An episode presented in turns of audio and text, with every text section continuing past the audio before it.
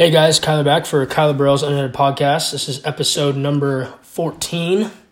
Lot to get into today. We've got college football. We're going to have rank this list, NBA, rank these three, NFL, college basketball, combat sports. And I saw that, Bellator signed Rumble Johnson, Yoel Romero, and they're talking about a Grand Prix for the light heavyweight division. So I decided I'm going to make a how I would do a UFC Grand Prix per division in the UFC. That will be the last segment. We're going to start with college football. We're going to do a couple headlines. Then we're going to do my post Week 15 Power 22 rankings heading into conference championships. Then we're going to do my game predictions. I'm predicting all the conference championships that are going on this week, and then I'm doing my five best spreads as well. So we'll start off headlines. Is Cincy getting robbed of a chance? Obviously, everyone knows Cincinnati has been dropping. They're dropped down to 9 now, I believe, in the newest college football ranking. Robbed is a very strong word. I would say not robbed. Because I really, if you look at it, when you're just doing 14, if there was an 18 playoff, I think they should be in. But if when you're looking at a 14 playoff, do I really think Cincinnati's better than a Texas A&M, an Ohio State, a Clemson, a Notre Dame, an Alabama, even an Oklahoma? I don't think so. I think maybe Iowa State, because I don't think Iowa State's as good as Oklahoma now. Right now, at this moment, I think Oklahoma is one of the five best teams in the country. The two losses hurt them, of course. But they're obviously saying that the winner of the Big 12 will have an outside shot of getting in, depending on what happens in the top four this week, and with A&M playing at Tennessee. Jumping Iowa State up to 6, Oklahoma now in the top 10. They're saying that they do have an outside shot of getting in, and that a 2-loss Oklahoma or a 2-loss Iowa State would be favored to get in over a undefeated Cincinnati as the conference champion. And again, I don't think it's getting robbed. Do I think they maybe deserve? They may deserve over Oklahoma and Ohio State because they have two losses, especially if they're able to go 10-0 and win the conference title. But I think they would need help still. I would have them. We'll get into my rankings here in a minute. I'll just say I have them at 6, so I'm still saying they would need some help. They would need either Clemson to lose or Clemson to blow out Notre Dame, and then they would also probably need A&M to lose because I don't think you put them in over A&M, whose only loss this year is Alabama. So I'm not saying they're getting robbed of a chance. I won't say they get robbed of a chance because I don't know if they are one of the – I don't know if – I have them at 6 because I think they've played so well they deserve to be where they're at. I don't think they're better than – for sure not better than Alabama, Clemson, Notre Dame, Ohio State, or A&M. So, no, I don't think they're getting robbed. And so next one is, who do you truly think are the 4 best teams in college football right now? Okay, I think the top 4 is correct. I would flip Clemson and Notre Dame because Clemson lost with their backup quarterback by 7 points in double overtime. I think Clemson's a better team than Notre Dame. I have Notre Dame over Ohio State simply on that Notre Dame's played 10 games and they have some pretty decent wins. They beat Miami, Clemson, and North Carolina. Those are 3 solid wins. Ohio State has Indiana, but the Big Ten was down this year in football for sure. Penn State not being good, Michigan not being good. So that's why I have it 3-4. Now, I do think Ohio State will be ranked 3, though, in the final rankings because whoever loses in Clemson, Notre Dame, if Clemson loses, they're out, and then A&M probably jumps in at 4. Or if Notre Dame loses in a close one, they'll just probably drop to 4. But Ohio State's going to end up 3. So it really, I could have Ohio State over Notre Dame. I do think Ohio State is a better football team than Notre Dame, but Notre Dame, they've been good this year. They have been good this year. And I think them having 10 games and the 3 teams they've beaten that are pretty good, that are ranked inside the top 25. So I think Notre Dame does deserve it 3.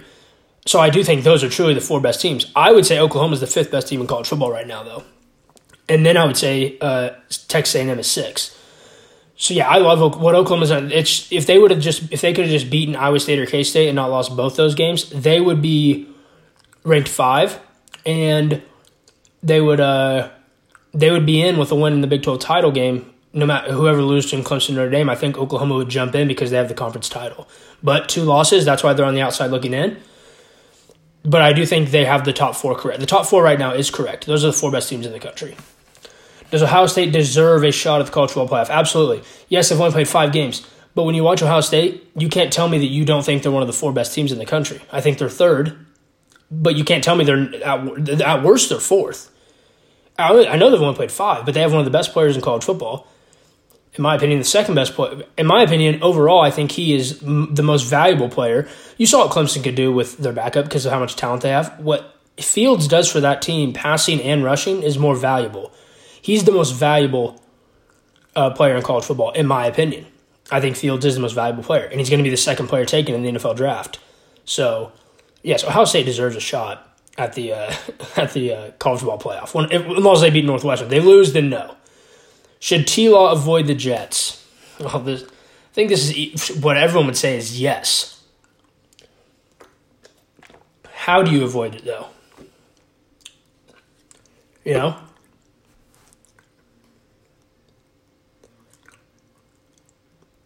That's a tough one.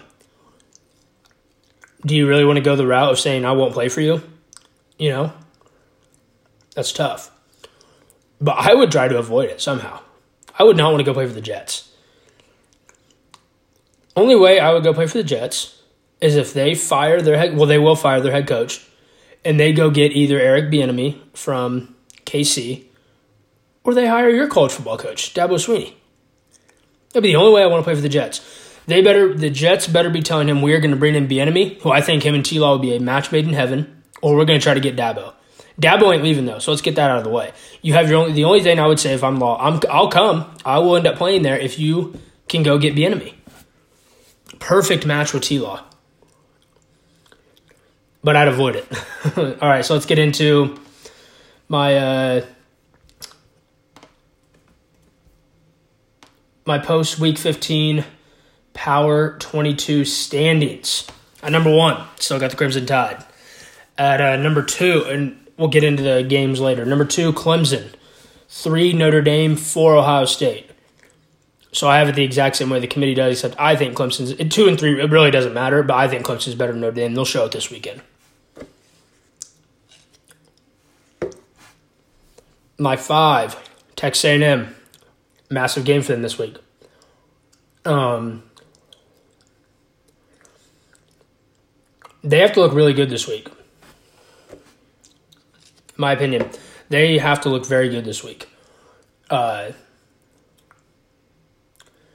need to win this game by 2 or 3 touchdowns to prove that you are a college football team. You squeak by Tennessee, the committee may just be forced to keep Notre Dame in the playoff. Or if Notre Dame gets badly beaten and Oklahoma or Iowa State look really good, one of them might jump you. So you need to look very good this week. 6 is Cincinnati. Obviously, they have them at 9. And I like Cincinnati a lot. I don't think they're a college football playoff team, though. I think they would get absolutely hammered by Alabama. But this is why I think it should be 8. But we will get into that on the next podcast, which will be with one of my good friends. We will get into why I would do 8. 7, Oklahoma. Like I said, I think they're the 5th best team in the country. They do have 2 losses, though. You can't just do 100% eye test, no resume.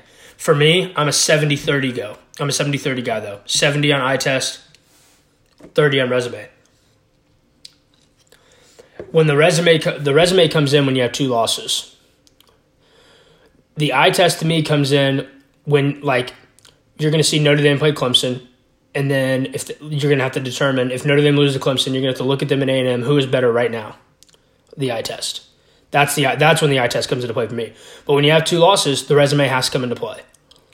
At 8, I got Indiana. Good team. Their defense was great this year. They're still playing really well without their starting quarterback, so I like them. At 9, I got Coastal. Great season by them. They have a big game against Louisiana Lafayette, I think, for the Sunbelt title, I think it is. Yeah, that'll be a big game this week for them. Because what they need is they need Cincinnati to lose and them to win so they can get a New Year's Six Bowl.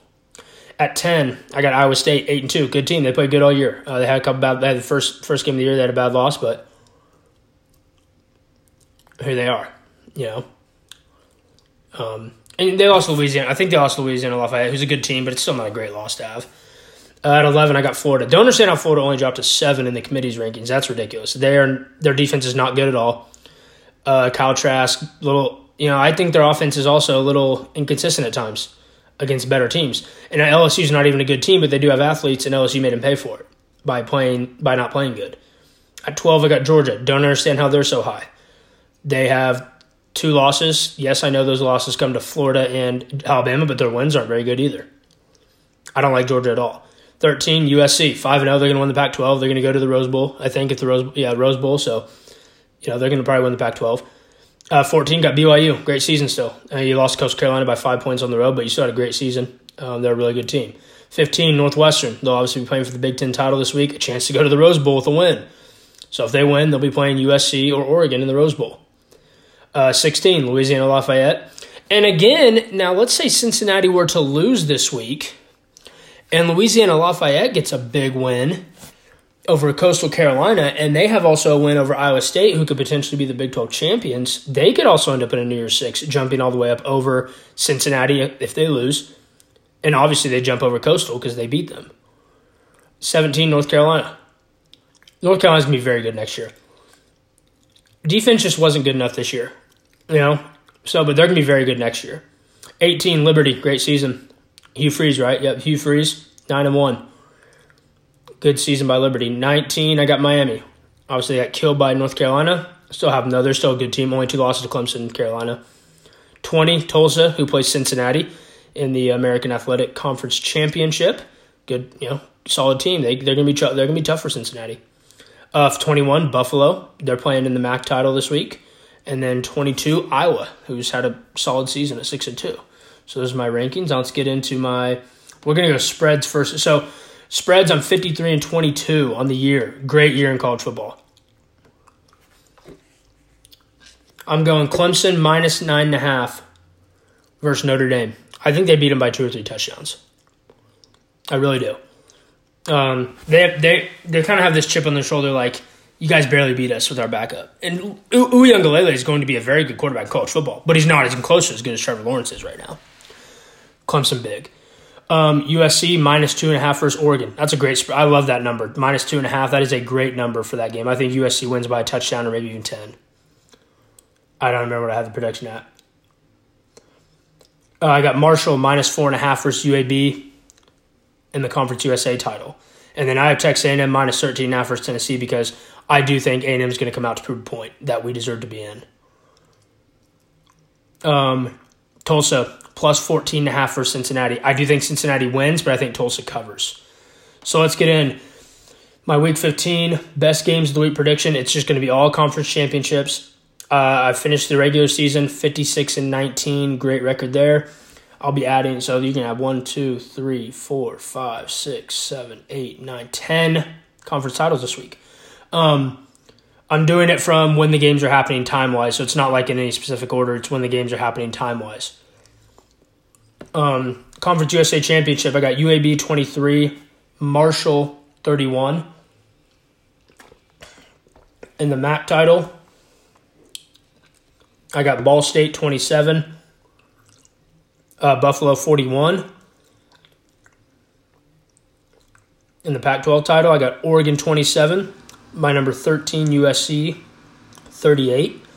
In the Big Ten Championship, I got my number 15 Northwestern 20, my number 4 Ohio State 38. In the Big 12 Championship, I got my number 7 Oklahoma 27, my number 10 Iowa State 23. So I got OU winning by 4. It's going to be a good game. Sun Belt Championship, my number 16, Louisiana Lafayette, 34. My number 9, Coastal Carolina, 37. In the ACC Championship, my number 2, Clemson, 41. My number 3, Notre Dame, 24. In the Mountain West title, I got Boise State, 30. San Jose State, 27. In the American Athletic Championship, I got my number 20, Tulsa, 24. My number 6, Cincinnati, 31. In the SEC Championship, I got my number 1, Alabama, 38, and my number 11, Florida, 24. If I had to tell you, let's go confidence level, my predictions. Conference USA, on a scale of 1 to 10, is a 5 for Marshall. I'll say 6, actually. The MAC, Ball State, Buffalo, I'd say an 8. Pac-12 title, Oregon, USC, I would say a 7. Big Ten Championship, Ohio State over Northwestern. I give that a 10 in my confidence level. Big 12 title, Oklahoma, Iowa State. I would say 5 or 4 because I do think Iowa State is a very good team. They're very good defensively as well. And the Sun Belt title, Lafayette versus Coastal Carolina. I have Coastal Carolina winning. I give it a 2, though, because I think Louisiana Lafayette is very good. In the ACC Championship, Clemson over Notre Dame, I give that a 7. the Mountain West title, Boise State, San Jose State, I'd say one on my confidence level there. American Athletic Championship, Cincinnati over Tulsa, I'd say 7. And the SEC Championship, Alabama over Florida, I'd say 10. So let's get on to rank this list. Just a few lists I had put together. I did my 5 favorite KU players ever, 5 greatest heavyweight boxers ever, top 5 greatest athletes ever, and the 3 most underrated quarterbacks in the NFL right now. 5 favorite KU players start at 5. My number 5 is Mario Chalmers. Obviously hit the biggest shot in Kansas history. Love Mario Chalmers. Went on to win a couple titles with the Miami Heat and LeBron James as well. At 4, Sharon Collins. You're going to see 4 out of the 5 are point guards. I don't know what it is. I love the KU point guards, especially the ones that stay for 4 years. Sharon Collins at 4. He's just a dog on the court. Absolute beast. 3 is Thomas Robinson, though. Obviously, the only big guy I have. I love T-Rob. He was an absolute animal. You know, he's a 20 and 10 guy whenever he wanted to be. He was a stud. Number 2, Frank Mason. I love Frank. He gave it all to KU. I think he was in, I think he was in 3 or 4 Elite Eights. I'm pretty sure. Number 1, Devontae Graham. My all-time favorite KU player by far.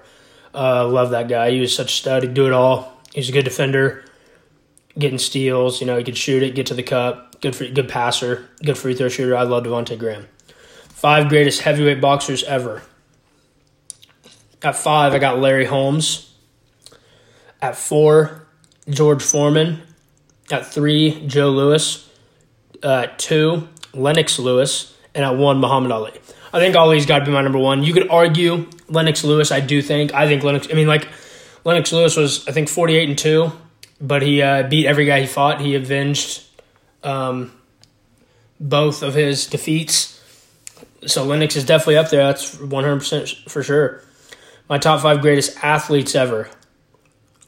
At number 5, the greatest pound-for-pound boxer of all time, Floyd Money Mayweather. At 4, the greatest sprinter of all time, Usain Bolt. At 3, the greatest Olympian ever, Michael Phelps. At 2, the single greatest basketball player of all time, LeBron James. And at number 1, in my opinion, I think it's hands down, Tiger Woods. What he did, he dominated for so long, dropped off for 9 years, 10 years, and then was able to win another major. Unbelievable what that guy's accomplished. Greatest, I just don't even think it's a debate between one. And you could honestly, if you wanted to put Phelps ahead of LeBron, I'd say yes. And if you wanted to switch Mayweather and Bolt between 4 and 5, I'd say yes to that too. But yeah, Tiger Woods is, no questions asked, the greatest athlete ever in my opinion. 3 most underrated quarterbacks in the NFL today. This is a tougher list to make. You definitely have to go year by year. Even though he hasn't played good as of late, and he got hurt last night, Derek Carr would be my number 3, most underrated quarterback in the NFL. At 2, a guy I've been so high on since he got drafted, Jared Goff. I love Jared Goff. I think he's very underrated. He's putting together a pretty solid season this year. They're looking to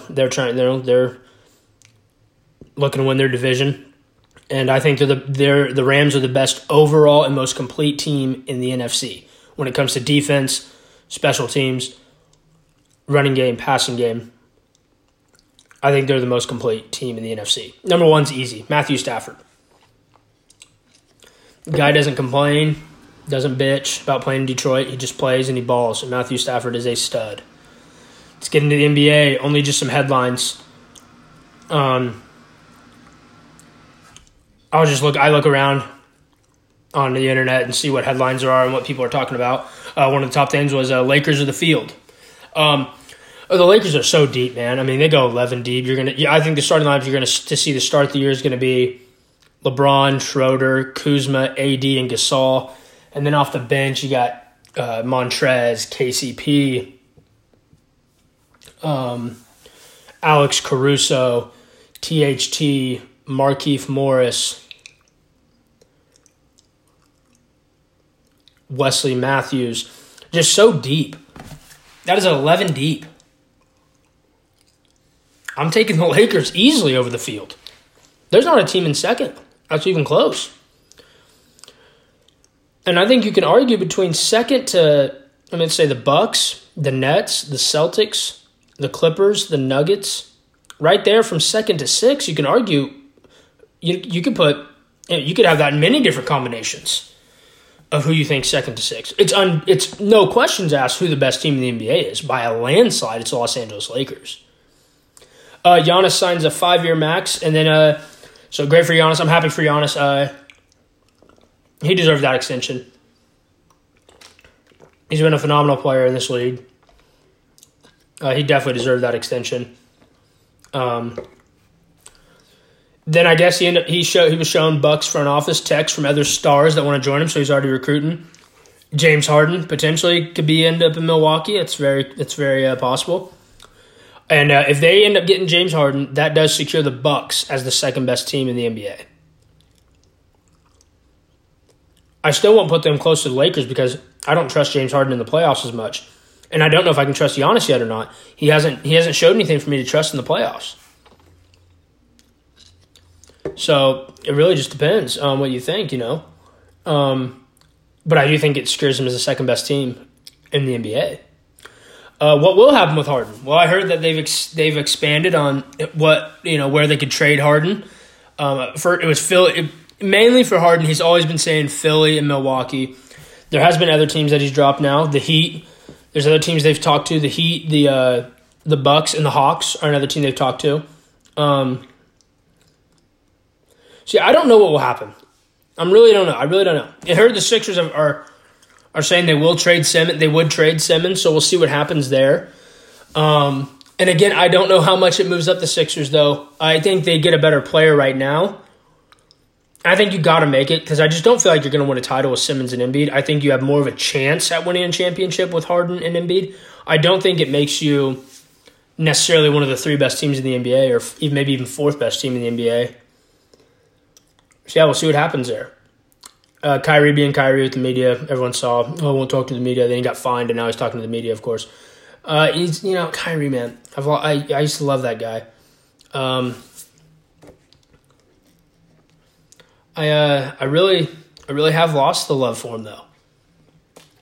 And the way he's just the way he's handled things, I think he's done it quite weird and different, and he's really out there though. And we'll see what happens with them in the Nets. Was the PG contract extension the correct decision for the Clippers? Everyone was. I even bagged on a little because there's a lot of money. But they had to.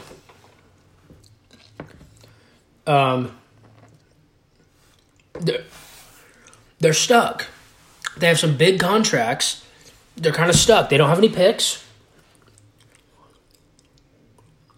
So what are you going to do, PG? After you traded Shea and 7 draft picks, you have to roll with it. You have to hope he can become the guy that he used to be. You can't just trade him and blow it up, Now you have to be able to lock down Kawhi. Because if Kawhi bounces after this season, which in my opinion, when the Clippers don't make the conference finals again, which is what I think, I don't think they'll make the conference finals again, Kawhi will definitely look at some other teams. He will take some meetings. I think you'll see him take meetings with the Mavericks. There's not gonna be a ton of teams with cap is the only problem. But I do think he takes some meetings with some other teams. Maybe the Knicks. Maybe he goes to New York and says, "Well, if I'm gonna do it by myself, I'm going to go change New York and get them to be a playoff team." Because if he could go flip New York into be a playoff team, that'd be huge for him. That'd be huge for the Knicks. Maybe the Knicks could get a second star in there like Bradley Beal with him instead of Paul George. Here's the only problem, though. I don't know if there's a better... if he was able to go to Dallas, that'd be huge. I just don't know if he fits in Dallas because he's not going to go there and be the number one guy. That's Luka's team.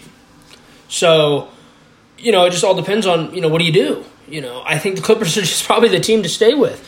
Maybe he doesn't sign long-term. Maybe he only signs a 2-year deal with a player option after 1 year, or a 2-year with a player option in year 3. I don't know. We'll see what happens, man. It's going to be interesting NBA season, to say the least. So this is a rank these three. I did. So it's football and basketball. I did two kind of all-time-ish, like who's better all-time. I did two current, and then I did the same thing for the NBA. We'll start with the NFL. Peyton Manning, Joe Montana, or John Elway. Peyton's my number 2 quarterback of all time, behind Tom Brady. And he'd be, oh, he only has, you know, won 2 Super Bowls, and one of them he just wasn't even good. I don't care. I'm not here to determine who won Super Bowls. I'm here who was a better quarterback. I think Manning was better than Montana and Elway. And then I would go Montana after that, and then Elway. I think there's an argument for Elway over Montana, too. But I would lean Montana. Gronk, Travis Kelce, or Tony Gonzalez. Okay, so I had a debate with my cousin recently about this. And then I went in. Well, I looked up stats. I looked up highlights of, you know, Gronk, Kelce, and Tony G. And I changed what I would do. I would say, right now, in my opinion, Travis Kelce is the greatest tight end of all time. What he does on that field is unreal.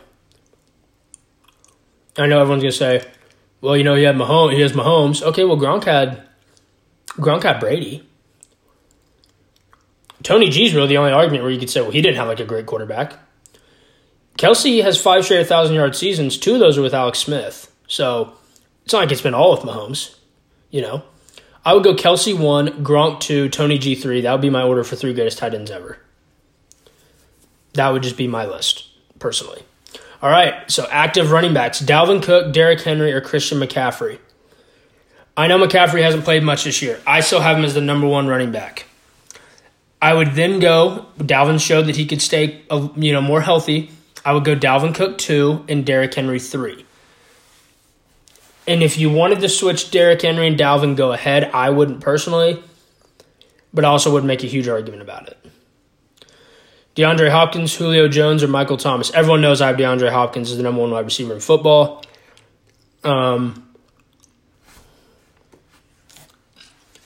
So I would have Hopkins 1. I would then have Julio 2, Michael Thomas at 3. And that's not best in the NFL because I have some other guys ahead of them. I have Hopkins as my number 1 tight end or number 1 receiver in the NFL. I think I have Julio 5th, and I would have Michael Thomas 6th. Yeah, it's, you know, people can debate. I have Tyreek Hill 2, Devontae Adams 3, and Stephon Diggs 4 right now. All right, NBA. Kareem, Shaq, or Hakeem? Didn't put Wilton here. I just did these 3 because I saw this as an argument on some websites. So I think most were Kareem, Shaq, Hakeem. I am a Shaq guy. I would go Shaq, Kareem, Hakeem in that order. I don't argue though if anyone has Kareem over Shaq. I think it's fair. I personally just think Shaq. And then there was also Magic, Stockton, or Nash.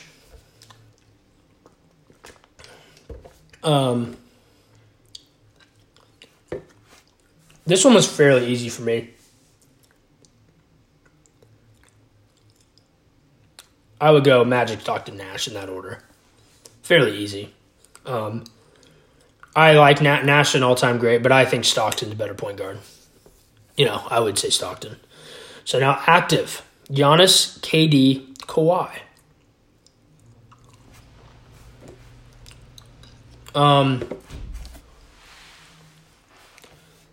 You know, kind of a tougher one. Let's go back because I know I did my last podcast. I think I ranked the top 25. Yeah, so I would go Giannis, KD, Kawhi, but if KD's for sure healthy and is the same guy, he would be the 2nd best player in the world for me. But I can't predict that. But I still think he's better than Kawhi. But I do think Giannis might be better. Okay, and then Steph, Harden, Dame. I keep it in that order, Steph, Harden, Dame, I think. Dame and Harden are close to flipping, though. Steph's easily the number one in this discussion. Harden and Dame are, you could change it out. NFL. Headlines. Told you all about the Steelers, man. I told you all. Come on, man. I told you. They're a good team, but they're not Super Bowl contenders. They are not. There's only two in the AFC, and that's Kansas City and Buffalo. Will the Ravens get in? I do think so. Their schedule's pretty favorable. I think they win out, and I think you'll either see the Dolphins could lose to – I think the Dolphins will lose to the Bills. So, yeah, I think the Ravens do get in. I think they win out, and then I think they get in the playoffs. Are the Browns legit? Yeah, I do think so. Tough loss to the Ravens, but it was a great game. I think the Browns are legit. I think they can win a playoff game. And I think they're going to get probably the Titans or the Colts, so that's a good matchup for them. So, yeah, I think they can win a playoff game for sure. I think they are legit. Could Washington win a playoff game? I've had discussions with a couple buddies about this. Nobody likes Washington. I'm on their bandwagon. The only thing that sucks about Washington is they're going to probably have to play the Rams or the Seahawks. And to me, they'd rather see the Seahawks and the Rams because the Seahawks defense. And I think, the Washington's pass rush and that Seahawks O-line. I think they could win a playoff game. Their defense is very dominant. Very dominant defense. I really think they could win a playoff game. They're 6-7. I would have to look up their schedule. Hold on. Let's look that up. Washington football team.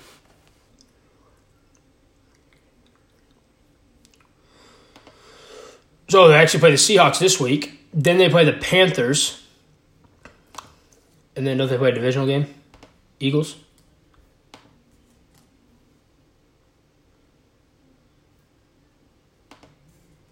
I want to scroll. Come on.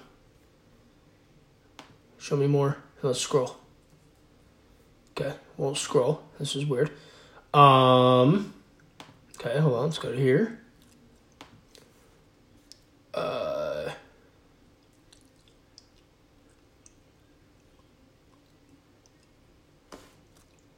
Can I just see their goddamn schedule? Well, okay, they play the Panthers. They should win that game. They could beat Seattle this week. That'll be interesting to see. That is a game I'm very interested in watching. Is actually the Seattle game. That's very interesting to me. Then they play the Eagles. At worst, to me, they should be 8-8.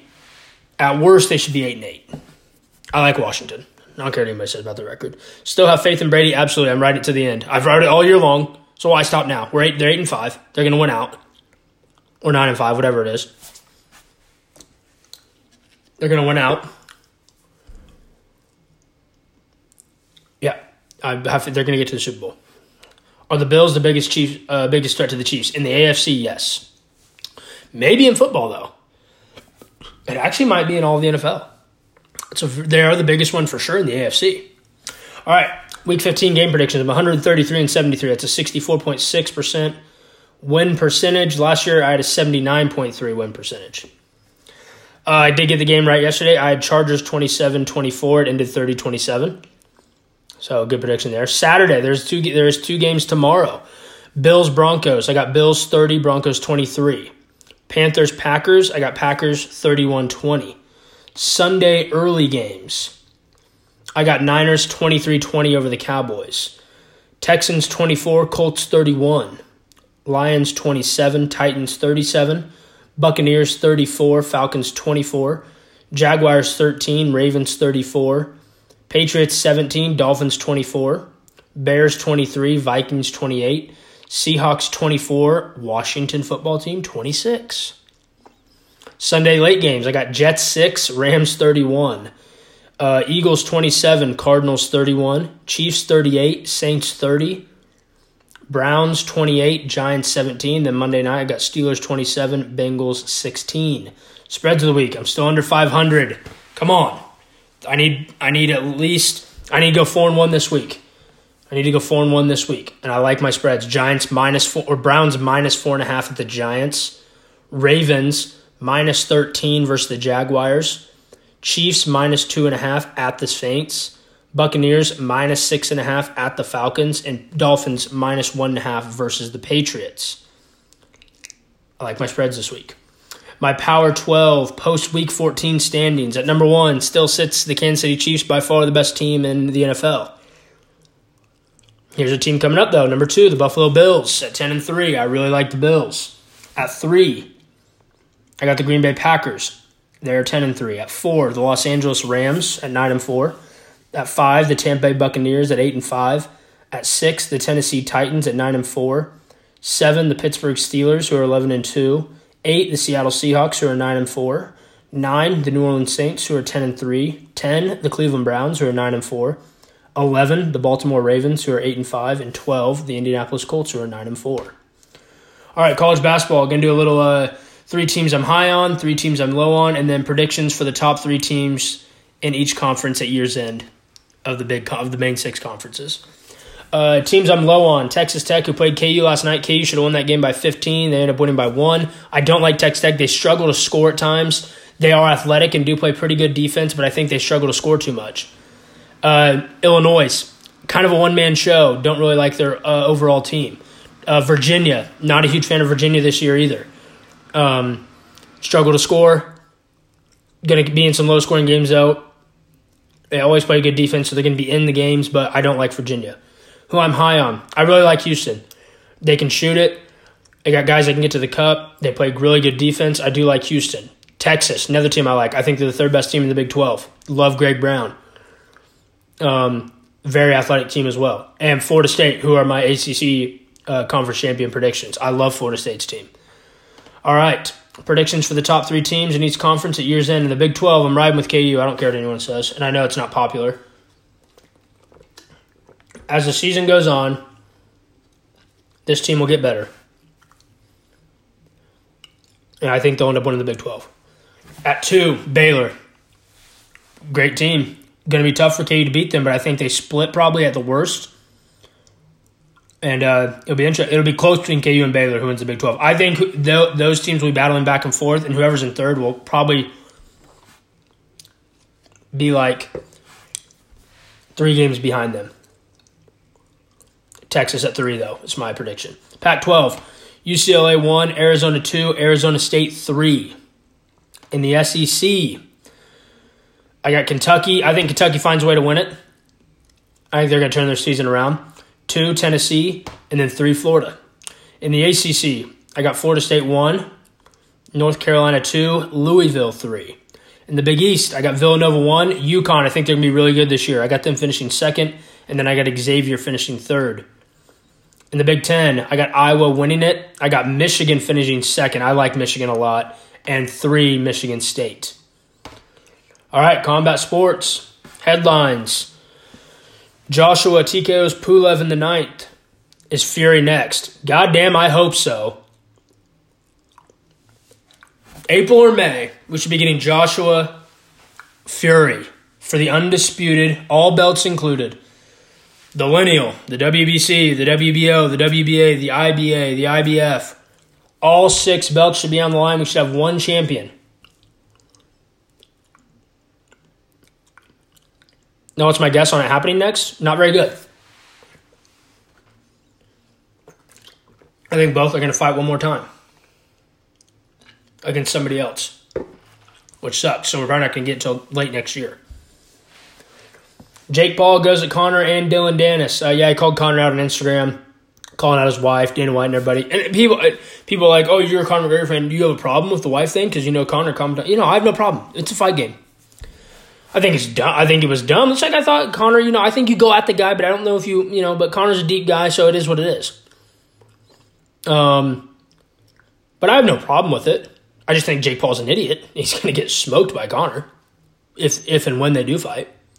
And then he showed up to Dylan Danis, was doing Food Truck Diaries of Brendan Schaub, and Dana started throwing water balloons and toilet paper. Or, I mean, Jake Paul started throwing water balloons and toilet paper and then drove away. Should have got out. Fight the guy right there. Let's go. You're going to come up and try to pull up on him, start throwing stuff at him, get out of the truck. Let's go. That could be next. Danis Jake Paul could be next. Volkanovski, Ortega targeted for February. Great fight. I like Ortega in that fight, but we'll talk about that when it comes to it. Dana White will meet with Khabib before Conor Poirier 2. I heard that they're meeting on the 16th of the Holloway Cater card that is also in Abu Dhabi.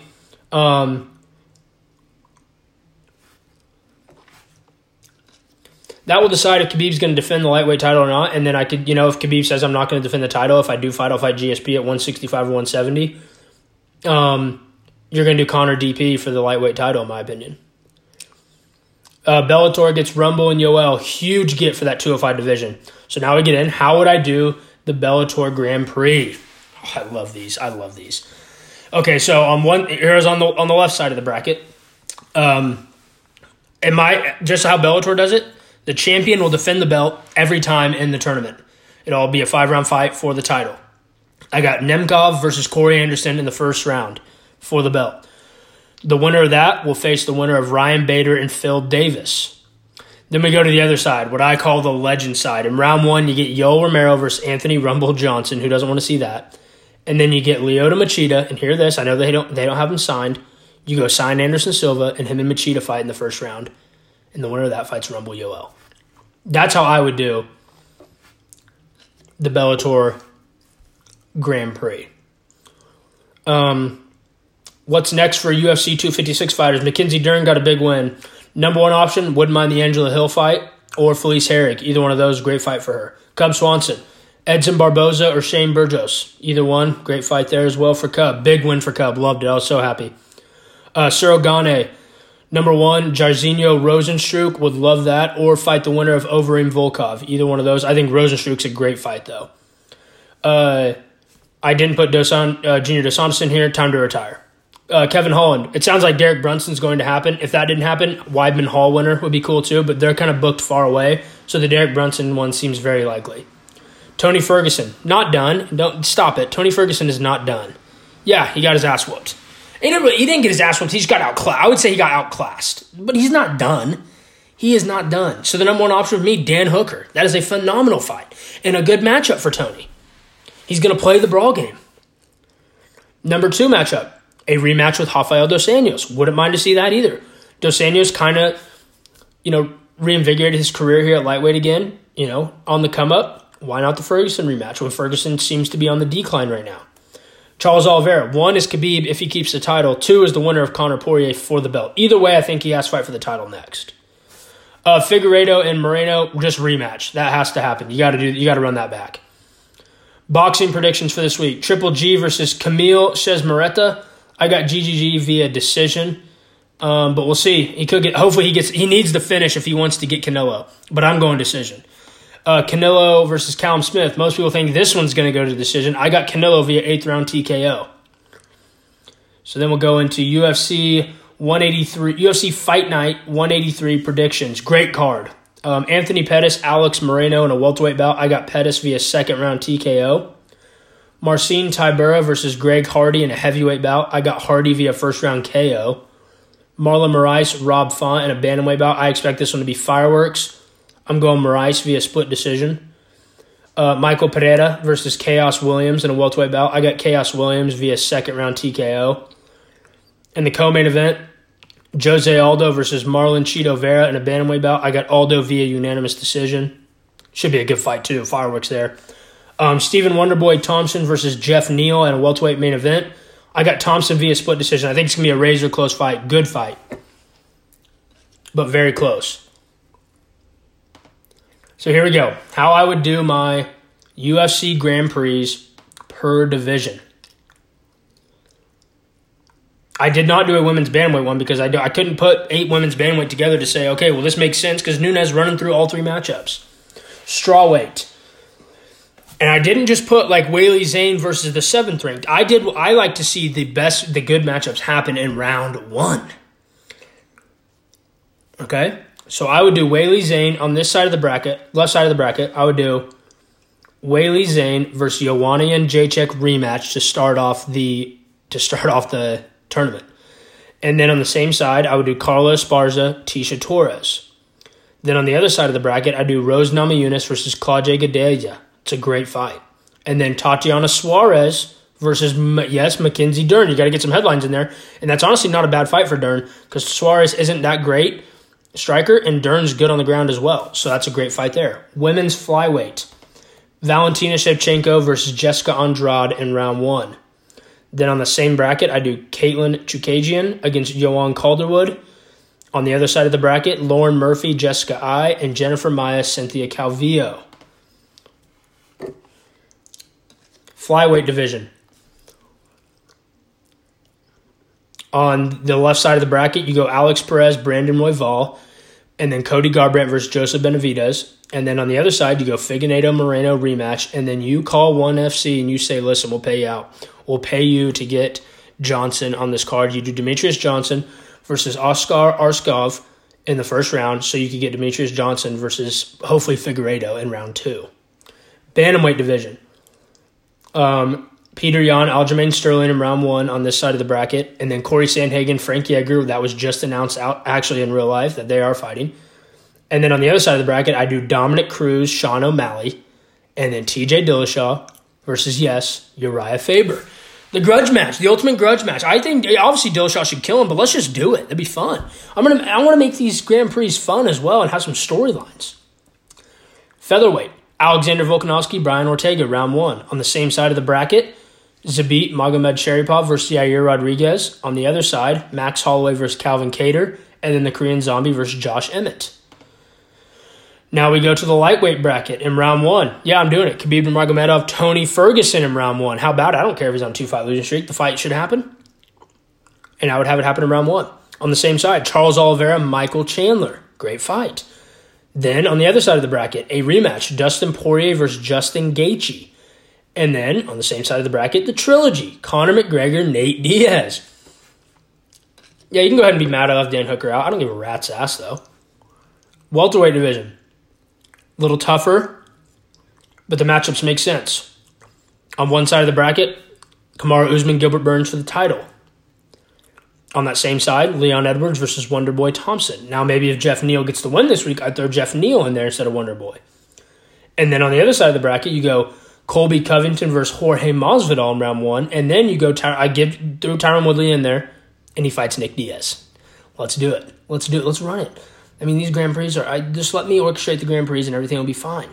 Middleweight, first round. I want to see Stylebender Kevin Holland. I don't care if I'm throwing Kevin Holland to the wolves. I want to see that happen, and that's on that side of the bracket. And the other side, on the same side, Jared Cannonier versus Chris Weidman. I threw the legend Weidman in there. I don't care what people say. I think he deserves a shot.